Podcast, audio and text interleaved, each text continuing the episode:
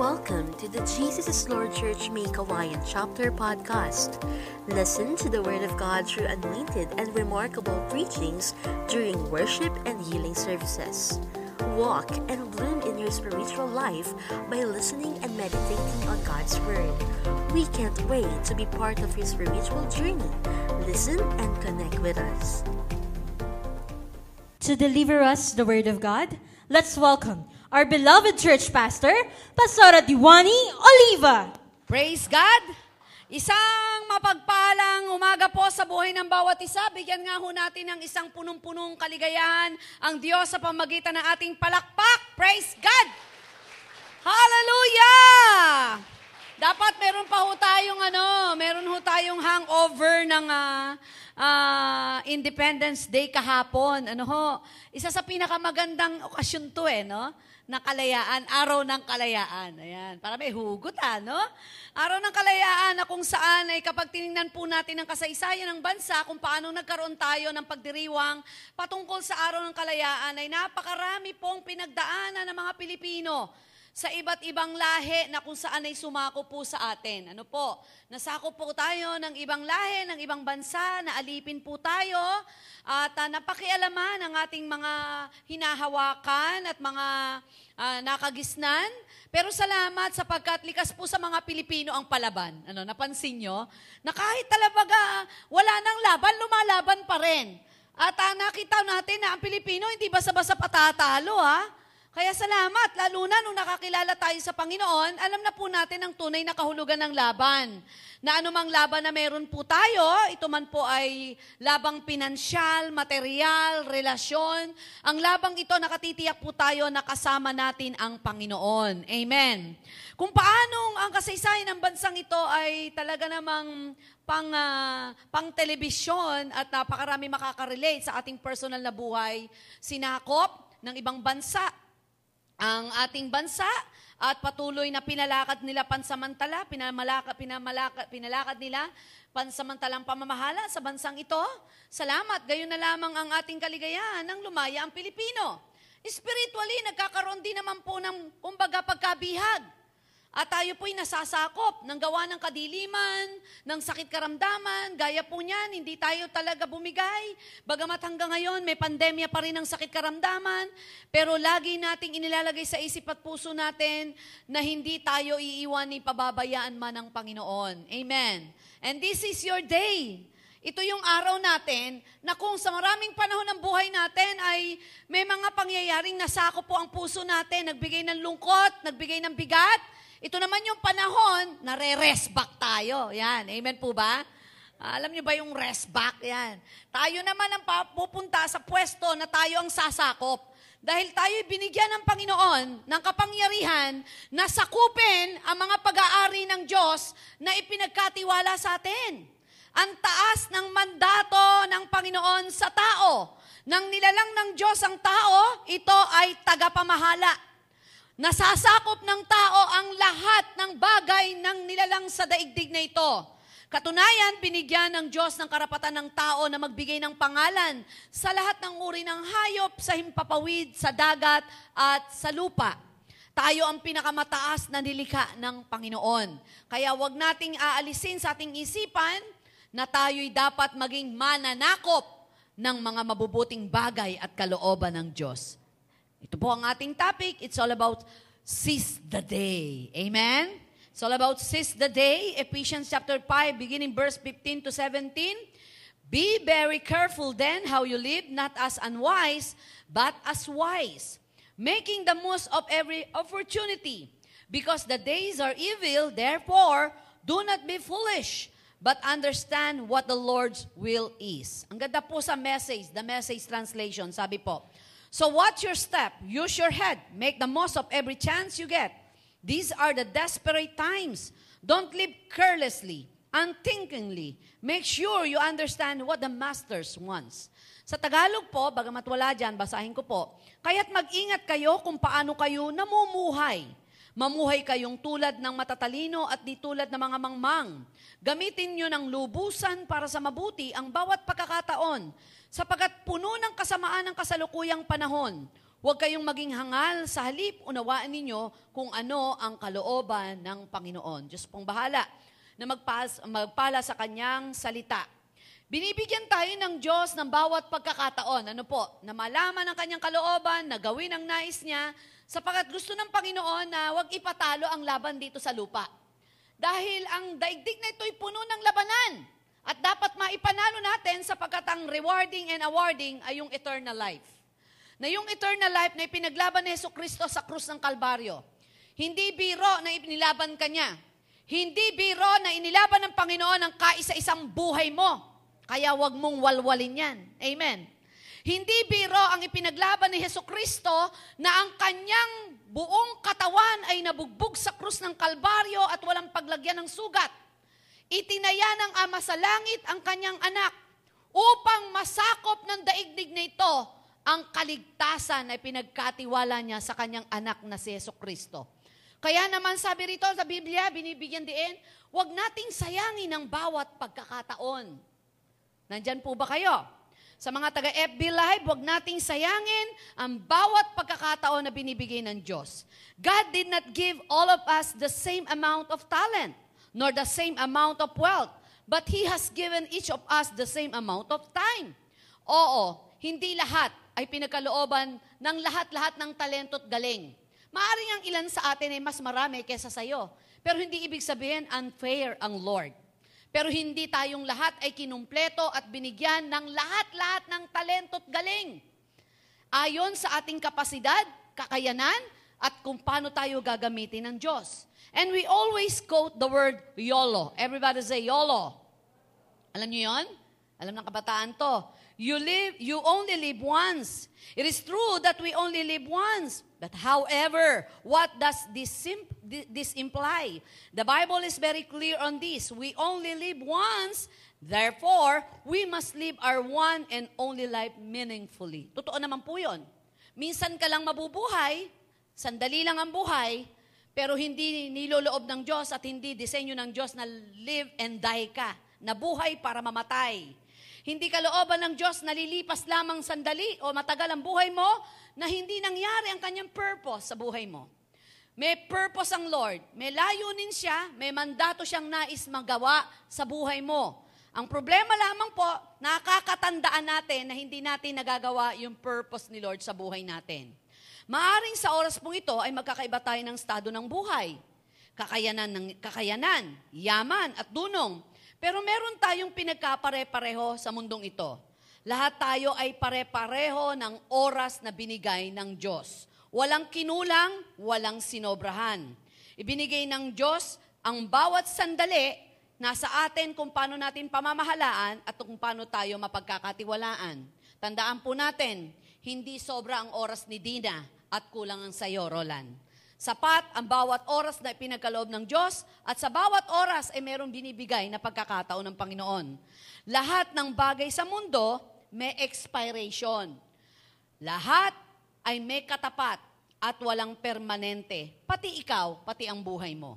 Ang pagkakaiba lamang po ay ng, ng tao yung arrival and departure. Iba-iba tayo ng arrival nang dumating sa mundo, kaya iba-iba ang edad natin. Iba-iba rin ang departure natin na ang iba'y nauna na, pero ang iba po ay nandyan pa. Pero merong sinabi ang Biblia, Psalms chapter 90 verse 10 says, Our days may done to 70 years or 80. If our strength endures, yet the best of them are both trouble and sorrow, for they quickly pass and we fly away. O, yun naman pala eh. Malinaw ba sa atin na tayo po ay may, may date na ng kamatayan? Na tayo po ay may taning? Lahat ng tao sa mundo may taning? Biblically speaking, ang taning mo, 70 to 80. At kung talagang sobrang ingat mo at napakalaki pa ng gampanin mo, baka mahit mo yung 120 years. Pero sabi rito, paglagpas mo ng 70, umaakyat ka ng 80, papa, papaakyat ng 90, sobrang hirap na ng buhay. Dahil ang hindi mapipigil at di kayang pasubalian, ay ang lakas mo yung unti-unting nawawala. Kumukulubot ang iyong katawan. Napansin nyo ba? Kami nagkagulutan mag-asawa eh, nung Friday. Ang bawat pinto ng bahay po namin, pag pumasyal po kayo sa amin, may kalendaryo. Kasi matik yun eh, dahil yun ang madalas mong buksan. Pero pag may nakita ka doon na merong mga dot-dot na gano'n, ibig sabihin no, mahahalaga yon. Na pag binuksan ko at nakita ko, uy, due date pala ng electric bill. Uy, due date pala ng water bill. Yan. Ah, mahirap kasing maputulan eh, no? Masyado ka nakampante, putulan na pala ng kuryente, putulan na pala ng tubig, putulan na pala ng internet, ayun.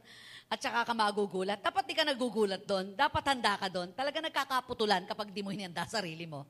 Amen ho ba? Hello? Baka may biglang tumakbo dyan, mapuputulan na pala siya. So, biro lang. So, doon nakita po natin na may mga bagay sa buhay po natin, ano po, na ah, nagulat na lang ako dahil sabi namin, ay, sabi ko kay Pastor Jan, Friday na pala. Sabi niya, ko, Friday na pala. Malamang, Saturday bukas at sa susunod linggo, tapos lunes uli. Napansin niyo ang bilis ng araw? Napansin niyo ang bilis? Ako nga, hindi pa nalalaban yung sinot ko nung linggo eh. linggo na ngayon eh. Napakabilis ng panahon. May kulang ba? Sakto naman ang oras, di ba? 24 oras. 12 oras. Okay pa rin naman. Yung trabaho mo, ay, yun pa rin. Malibang mag-overtime ka. Pero what's wrong? Ba't parang ang bilis? Hindi kaya totoo na yung sinasabi ng Biblia na malamang pabibilisin ng Lord ang bawat panahon. Baka kasi kapag di pinabilis ng Lord, malamang walang maligtas. Ang, ang labanan lang nito, bumibilis ang panahon, nadadagdagan ang edad mo, kaya akala mo malakas ka pa. Na-discover mo lang nang yumuko ka, hindi ka na makabalik. Nalimutan mo na ang edad mo 50 na dahil napako ka sa 30 ka pa lang. Na ang akala mo, lakas mo 30, pero ang lakas mo na lang ay 50. Naiiwan ang lakas pero nagiging mabilis ang buhay. Nagiging mabilis ang kilos ng tao, ang iba naman ay nagiging mabagal. Tila baga nagkakaroon ng manifestasyon, ang dami nating hinahabol na hindi natin mahabol-habol. Ang dami po nating pinagkakainipan, pero hindi dumating dating. What's wrong? May kulang ba? May kulang ba sa oras? May problema ba sa oras? O ikaw ang may problema sa oras? Sinasabing buhay na, namin umaabot ng pitumpung taon, singkad, minsan na may walumpo. Kung kami ay malakas, ngunit buong buhay namin ay puno ng zoo sa tira, pumapanaw pagkatapos dito sa sang maliwanag, malinaw, na may due date tayo. And pag nakita ng Lord, uh, ah, 80 pa lang, nag, nakikipag ano ka pa, nakikipaglabanan ka pa ng jogging, ano po. Para makita po natin kung gaano kahalaga ang bawat sandali ng oras na binigay ng Diyos sa atin. 2 Peter chapter 3 verse 8. With the Lord, a day is like a thousand years, and a thousand years are like a day. Nakita niyo ba ang laki ng diferensya ng orasan sa langit at orasan sa lupa? Ako po ay may mga kausap sa ibang bansa, nanonood po sila ngayon na sa ibang bansa po ngayon ay gabi. So, papagabi kapag nagdo-dawn watch po tayo. Kaya ho, talagang ang hirap ng komunikasyon namin. Bigla na lang, mapuputol ang komunikasyon kasi antok na sila. Ako bago pa lang malakas. Na yung oras ng pagitan ay oras lang, minsan isang araw. Pero grabe ang oras ng pagitan ng tao sa Diyos. Ang isang libong taon ay isang araw lang sa Panginoon. Hindi lang yon. His thought is higher than our thoughts. Sino ang lalagpas sa dunong at galing ng Diyos para isalba ka sa nakil- nakakalituhan mong problema sa buhay na hindi mo kayang solusyonan? Buti na lang sinuko natin ang buhay natin kay Lord, ano? Na-orchestrate niya ang pinagulo nating buhay. Alam niyo kaya gumulo buhay natin? Minsan mo lang kinalaman si Satanas eh. Ikaw mismo ang gumulo sa buhay mo. Sabi mo sa katabi mo, tingnan mong ganyan. Ikaw yun. Hindi, joke Nandiyan po ba kayo?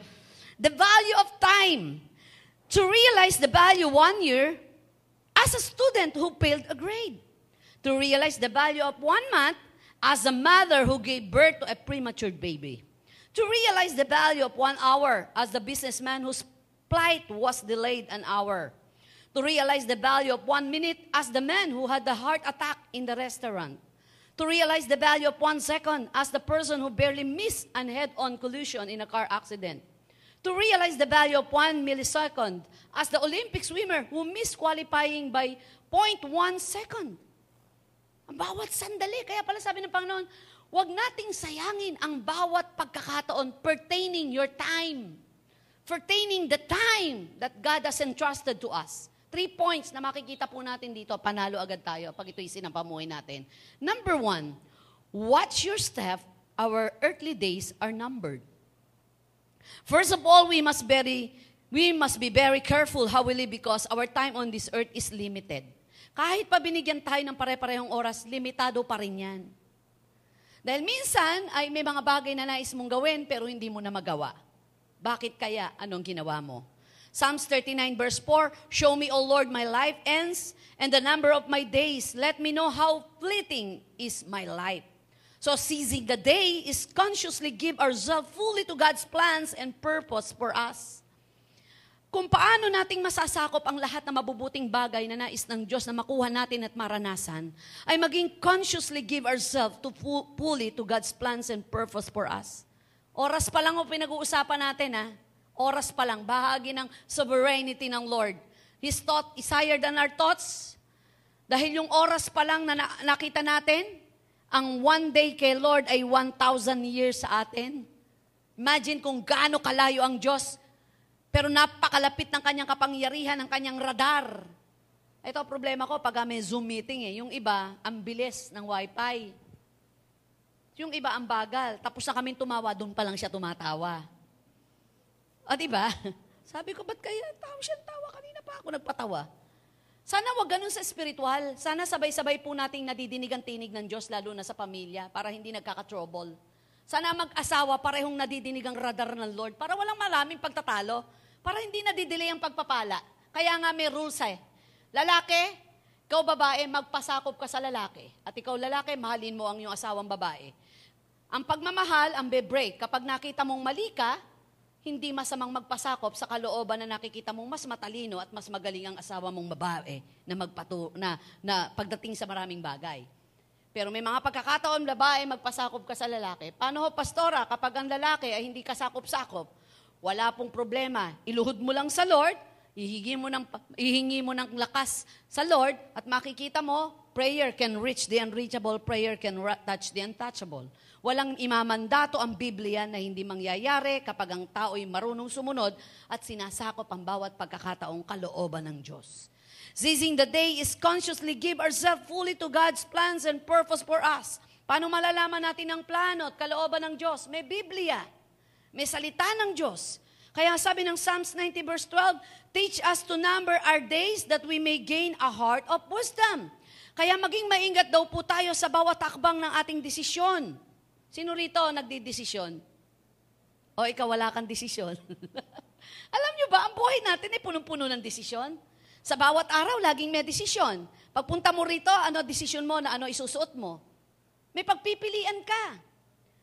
Pagising mo sa umaga, iniisip mo na ano desisyon mo, ano kakainin mo, ano, ano isusuot mo, ano sasakyan mo papuntang church. Pero normal na nagkakamali sa desisyon. Yung mga minor-minor sabi ko na dapat eh, nag-rubber shoes ako eh. Hindi, it just a matter, hindi naman yan just a matter of life and death. Sabi ko na nga ba, yun ang bag na lang sanang iyon ang dinala ko. Minor, minor lang yan eh.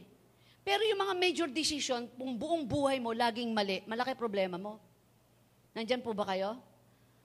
Dahil ang bawat pagkakataon ay nasasayang kung wala tayong natututunan sa bawat mali ng buhay. Tandaan nyo, pinakamatalino mang tao na buhay sa daigdig ay nagkamali. Ikaw pa kaya? Sabi mo sa katabi mo, ikaw pa kaya?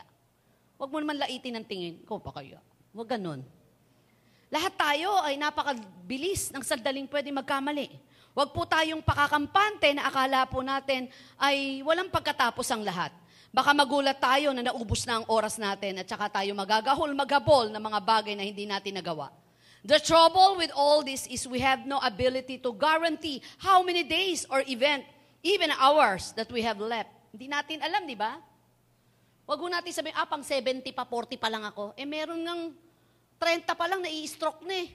20 pa lang, napaparalisa na. Paikli ang buhay, hindi pa haba. Kung magkakaroon uli ng bagong version ng Bible, siguro, sasabihin, medically speaking, ang buhay ng tao ay 40 na lamang. Oh, di ba? Napansin nyo ba noon? Life all you can. Buhay ka, mabuhay ka kung gusto mo. Ang buhay ng tao, ilang taong ka na? Ah, 980. Wow! Ang bata mo pa pala, di ba? Pag kami nagtanong, ilang taong ka na? 777. Nakakapagod na mag-birthday nun, ha? Kung dito yung contribution ka taon-taon, ah, kailan ba matatapos ang birthday nito? Sa libong taon na nabubuhay. Imagine, ang bilis, bigla na lang, ano, 120? From 120, naging 170 to 80 na lang. Habang tumabuma, habang ang henerasyon ay nababago, umiikli ang buhay ng tao. At pati tayo nadadamay na. Bakit? Sa dami ng mga bagay na demand ng mundo, nai-stress tayo. na nagiging daan eh, imbis na humaba pa ang buhay ay umiikli. Ang dami pa nating maling desisyon. So the trouble with all this, we have no ability to guarantee how many days or even, even hours that we have left. So our time on this earth is valuable because it is very limited. We are to carefully watch our steps, prioritize what, what we do with our lives, give ourselves fully to God's plans and purpose. Sabi po ng isang novelist si Annie, How you spend your day is, of course, how you spend your life. Maikli lang ang buhay, pinapaikli pa po natin ang gusto. Ang bili ni Apostol Pablo, maging maingat na mabuhay sa mundong ito. Pag sinabing maging maingat, hindi in-specific. Ano yung mga bagay na alam mong makapagpapahamak sa'yo? Na yung oras at panahon na dapat sana'y nakikita mo ang galaw at kilos ng Diyos ay pansamantalang nahihinto. Alam nyo bang ang isang nakapagpahinto ng paglalakbay ng mga Israelita? Nang itong si Miriam may magdadakdak kung ano-ano sinasabi sa lingkod ng Diyos? De ano nangyari? Nagkaketong. Alang maiwan nila yon. So ini-separate. Naging daan para ma-delay. Sa pamilya, may nadidelay na pagpapala. Bakit? Kasi hindi nagkakaisa. Na dapat sana umaarangkada na yung pagkakataon, yung sitwasyon, yung oras. Pero may kontrabida. Sino kontrabida nyo? Pabaril natin kay Fernando po. Hindi, biro lang. Di ba? Yun namang isa nagbibida-bidahan pero hindi ikaw ang bida. Alam niyo, para magtagumpay ang pamilya, dapat bida si Jesus. Siya ang pinagmumula ng dunong at lahat. Ang mahalaga po ay nananalangin. Kaya may family altar tayo. Kaya may mga pagkakataong ginagamit ng Diyos ang boses ng anak, ng ina. Sa amin po kasi, palibalbasa, puro pastor kami. Eh, si Kat ay nagbubulay na rin ng Word of God. So it doesn't mean ako ang pinaka-head pastor ng church at assistant at si Pastor John ay isang ordinaryong pastor at assistant ko lang si Pascay. Eh, ibig sabihin ako magpapasako, sila magpapasakop sa akin. Sa mga pagkakataon, eh, minsan ay ginagamit ng Diyos sa mga unexpected person, situation, para lamang durugin ang iyong pananaw na malawak ang pwedeng gamitin ng Diyos para lamang iayos ang ating buhay at ang bawat pagkakataon ay huwag masayang. Pwede bang pumalakpak tayo? So napakahalaga po nito, napakahalaga. Na paano tayo magiging maingat? Maging maingat sa desisyon, maging maingat sa mga tao, na hindi mo alam kung anong pakay, pero hindi ibig sabihin na hindi ka naman kakampante. Maging matalino po tayo, maging makisalamuha. Dahil may mga gagamitin ng ta- ang Diyos na tao, sitwasyon, para agawin ang ating kaligayahan. Pero hindi ibig sabihin na hindi ka na dapat maging maligaya. Number two, weigh your opportunities. Exercise good judgment. Paul tells us that we must make the most of every opportunity. Bawat sandalit pagkakataon ay huwag nating sayangin. Pero hindi ibig sabihin, lahat ng pagkakataon ay ikagrab natin. Kaya dapat binabalanse, inaaral. Kaya nga yung una, sabi niya, maging matalino kayo. Balanse eh. Oo, lahat ng pagkakataon. Pero maging matalino kayo, anong ipaprioritize nyo? Dahil hindi lahat ng emergency ay priority. Dahil emergency na si Lazaro di ba? Nagkasakit pa lang, pinatawag na si Jesus, pinuntahan ba? Hindi. Namatay na, pinuntahan ba? Hindi. Kailan pinuntahan ni Jesus? Nung nakalibing na. Hindi kalilibing lang, apat na araw na. Pero ano pinatunayan ng Lord? Binrake niya ang principle ng tao. Dahil kahit na wala ng pag-asa, ay gustong bigyan ng Diyos ng pagkakataong magkaroon ng pag-asa. Diyan tayo nililito ng kaaway. So seizing the day is deciding every day that you will look for ways to expand God's kingdom on earth as it is in heaven. Jesus said that Satan is a robber of a thief and a thief. And one of the things he tries to rob from us is our time. Because time is a very precious possession. Alam niyo ba kung meron tayong pinakayaman ngayon? Time. Yang oras. At ang maganda pa nito, hawak mo yan. Pero yan, tumatakbo. Kung paano mong hahabo, hahawakan yan ng maayos habang tumatakbo ang oras. Hindi mo siya pwedeng kontrolin, pero hawak mo. Sa bawat oras, pwede mong gawin ang mga bagay na gusto mong gawin, kung ito'y kalugod-lugod sa Diyos, pero tumata, um, tumatakbo yan. Nasasabayan mo yung oras na hindi nasasayang ang panahon mo. Isipin po natin, yung mga panahon ng oras at buhay natin na nahuhulog tayo sa kasalanan. Sayang, no? Sayang, no? Sana tuloy-tuloy kang naglilingkod kay Lord, di mo inayos ang paglilingkod, di ba? Sayang. Sayang yung mga pagkakataon, sana mas marami kang pera ngayon, pero sinayang mo yung paghawak mo sa pera. At iko-comfort kita. Siyempre, okay lang yun. All things work together for good. Tsaka, kaya naman bawiin ni Lord yan. Ibabalik ni Lord. Pero sayang, ano, nung... Ito, ikukwento ko, kanina kinuwento ko. Uh, meron akong kilalang tao. That was 25 years ago nakaraan na. Nanalo po siya ng loto, 22 million. Kanina umaga, very specific. Kaya lang naka-FB tayo eh. So, 22 million. Grabe, 22 million. So yung 22 million yun, that was 25 years ago, ang dami nang narating, di ba, te? Palagi ko hindi lang dalawang bahay, tatlong bahay yun. May mga sasakyan. At kung ininegosyo, malawak na ngayon kung naging matalino siya.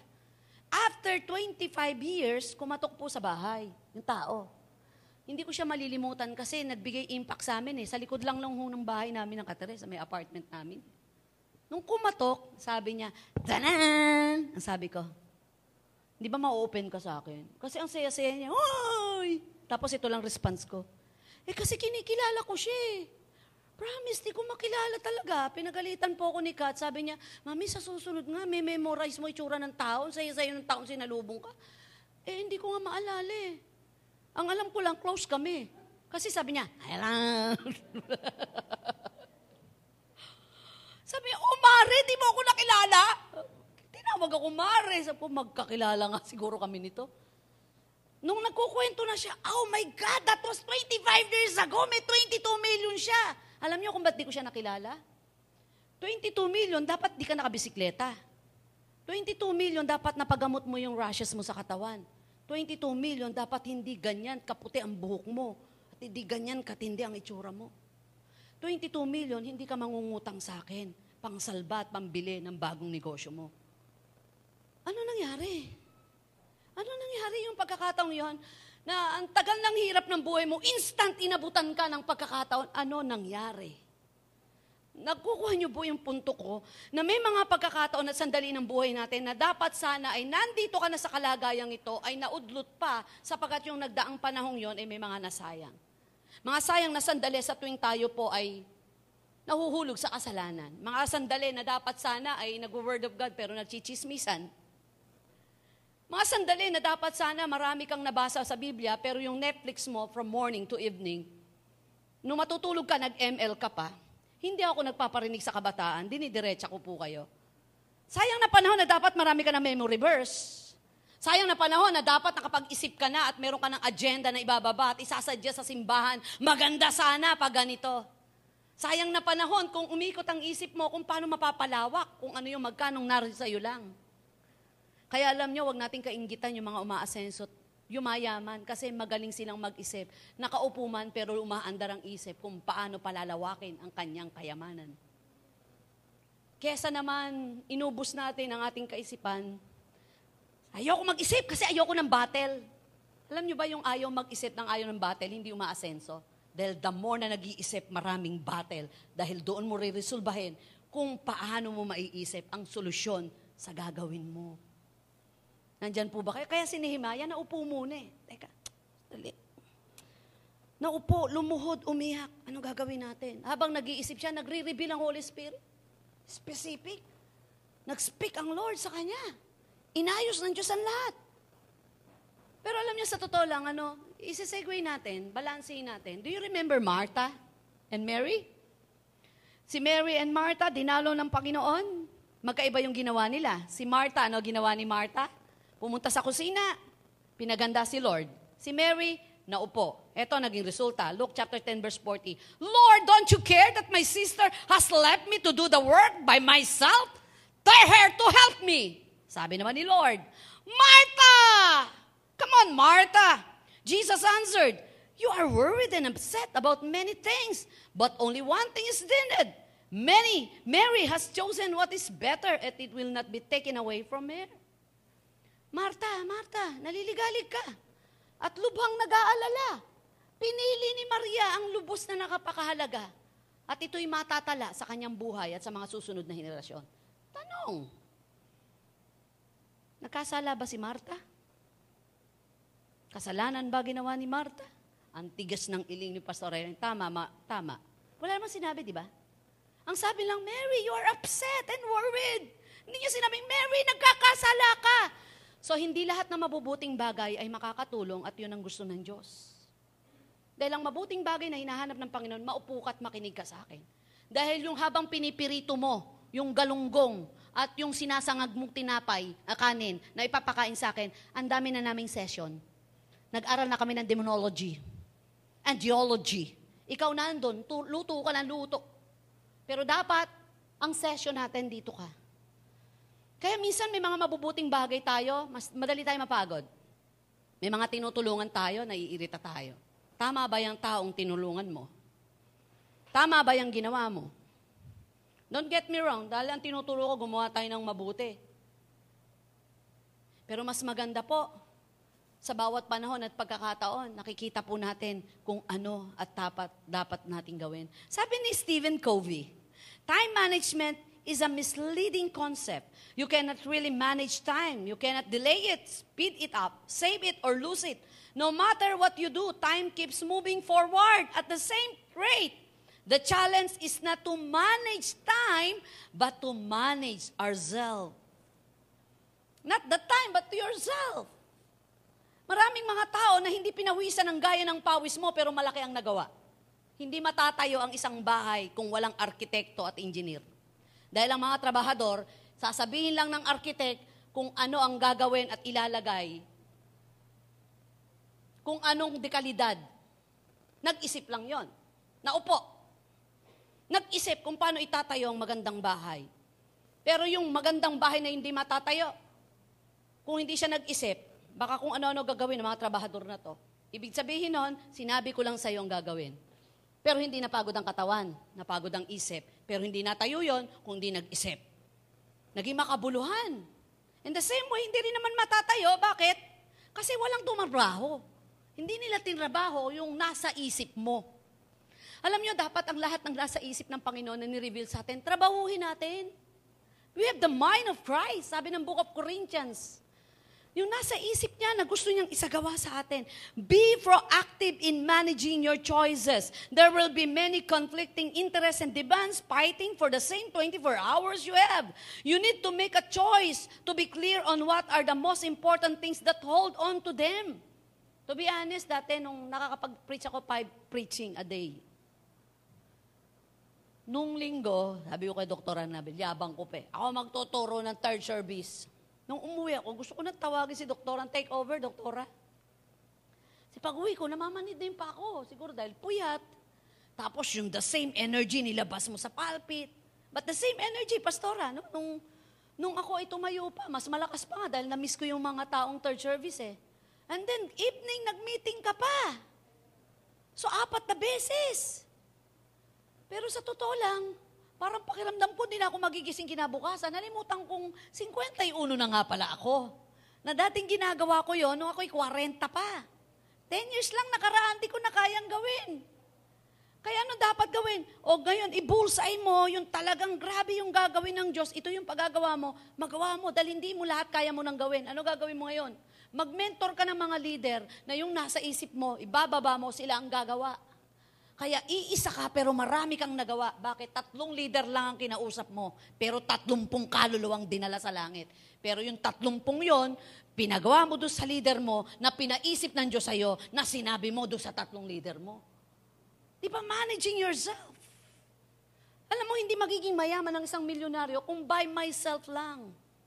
Kaya napakalaga sa buhay po natin, nagagamit po natin ang maayos ang isip, na, ang, ang, ang, ang, ang oras at panahon sa pamagitan ng tamang isipan na galing kay Lord. Huli na po at tapos. Want what God wants.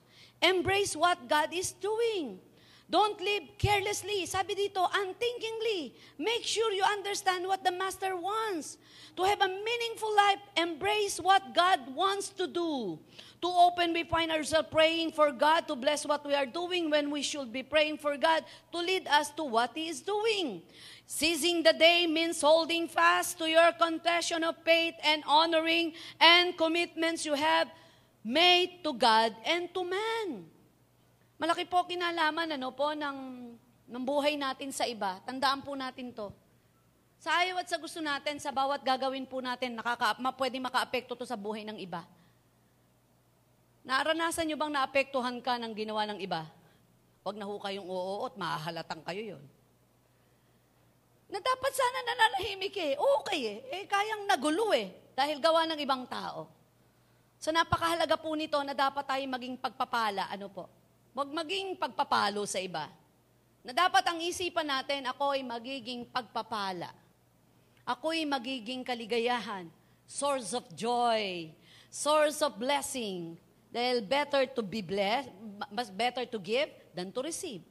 Much better na tayo po ay maging pagpapala. Kaya ang, gala ng, ang ganda ng sinabi ng Romans 13 eh, magtatapos na po ako sa the message.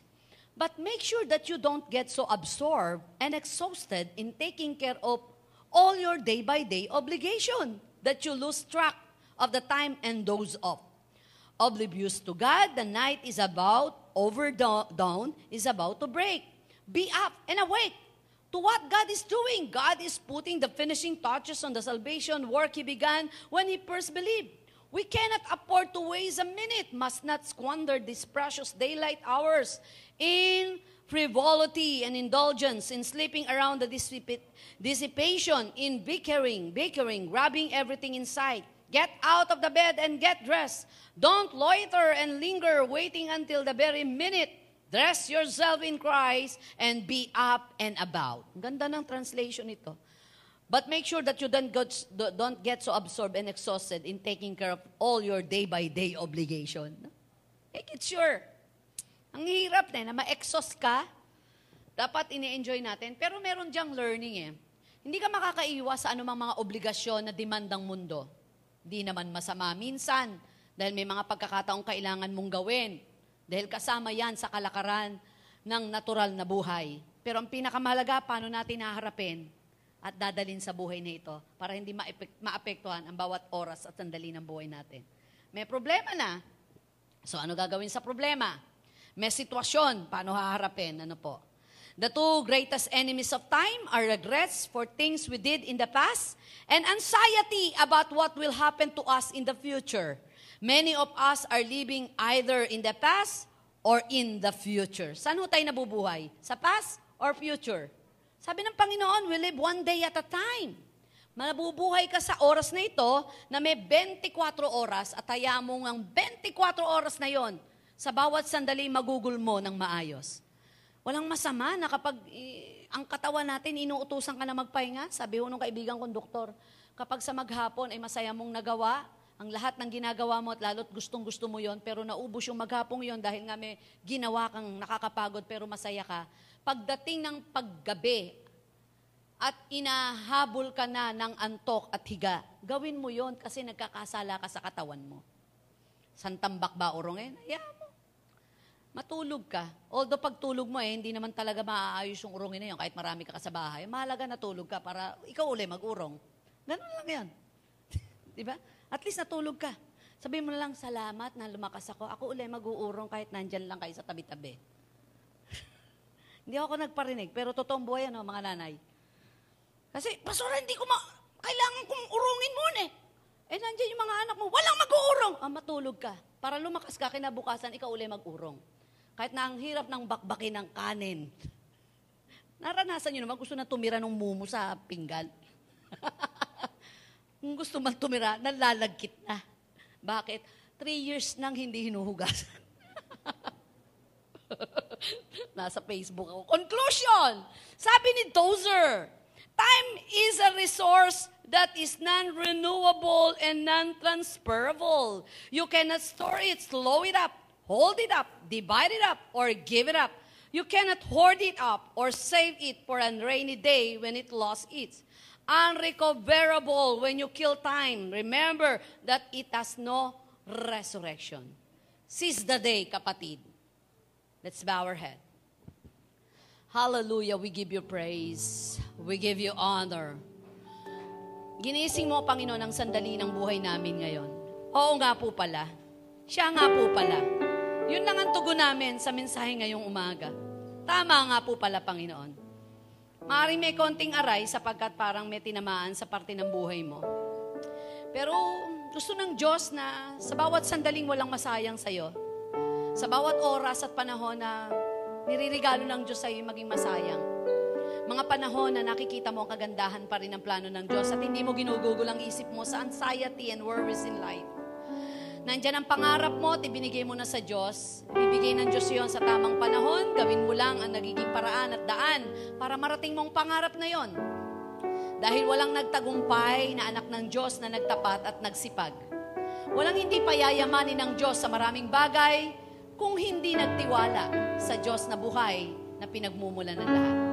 Kung handa na po tayong manalangin, pwede na po tayong tumayo at kayong nasa FB Live, makiisa po kayo sa pagsambang ito. Let us worship the Lord. Makamtan ko man lahat ng yaman sa mundo Makamit ko man. Makamit ko man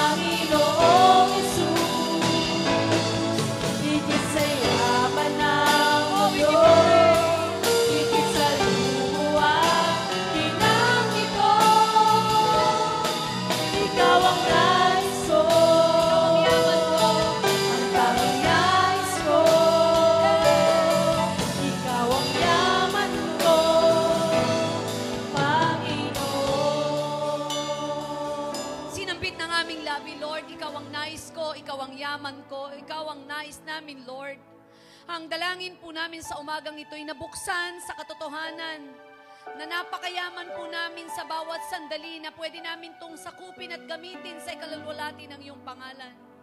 Give us knowledge and wisdom, Lord, na magawa po namin ang, namin ang nais mo. Sapagkat ito ang puso mo, Panginoon, ang magbatid namin ang kalooban mo. Pagpalain mo ang iyong mga anak na nakapanood, nakapakinig ng iyong salita sa umagang ito. Ang aral na ito na aming natutunan ay hindi lamang namin itago sa aming isip, kundi ito'y patuloy naming gamitin sa araw-araw naming buhay. Itago mo kami sa likod ng iyong krus ng pag-ibig at ilayo mo po kami sa anumang mapangahas na gawa ng kadiliman at tukso. At huwag mo pong pahintulot ang mabibigat na problema at pagsubok na di namin makakaya, O Diyos. Samahan mo po kaming baybayin ang bawat sandali ng buhay, gano'n man to kabigat o kagaang, makita pa rin ang iyong kalwalatian. Sino man ang nagdaranas na may sakit karamdaman sa aming mga mahal sa buhay, inaangkin po namin. Ang bawat sandaling ito'y gagamitin mo para maranasan namin ang iyong kagalingan. Ang mga may problema sa pamilya, Lord, gagamitin mong sandaling ito para makita po namin ang iyong pag-ibig at pagmamahal. Sapagkat, paano namin mapapatunayan na ikaw ay manggagamot kung di kami daraan sa, sa banig ng sakit karamdaman? Paano namin mararanasan na ikaw ang nagkakaloob kung di kami daraan sa pangangailangan? Salamat po sa umagang ito. Inaangkin po namin ang kumpletong tagumpay. Tanggapin mo na po ang pinakamataas na papuri, pasasalamat, kalawalatian. Sa ngalan ni Jesus, ang lahat po'y magsabi ng Amen and Amen.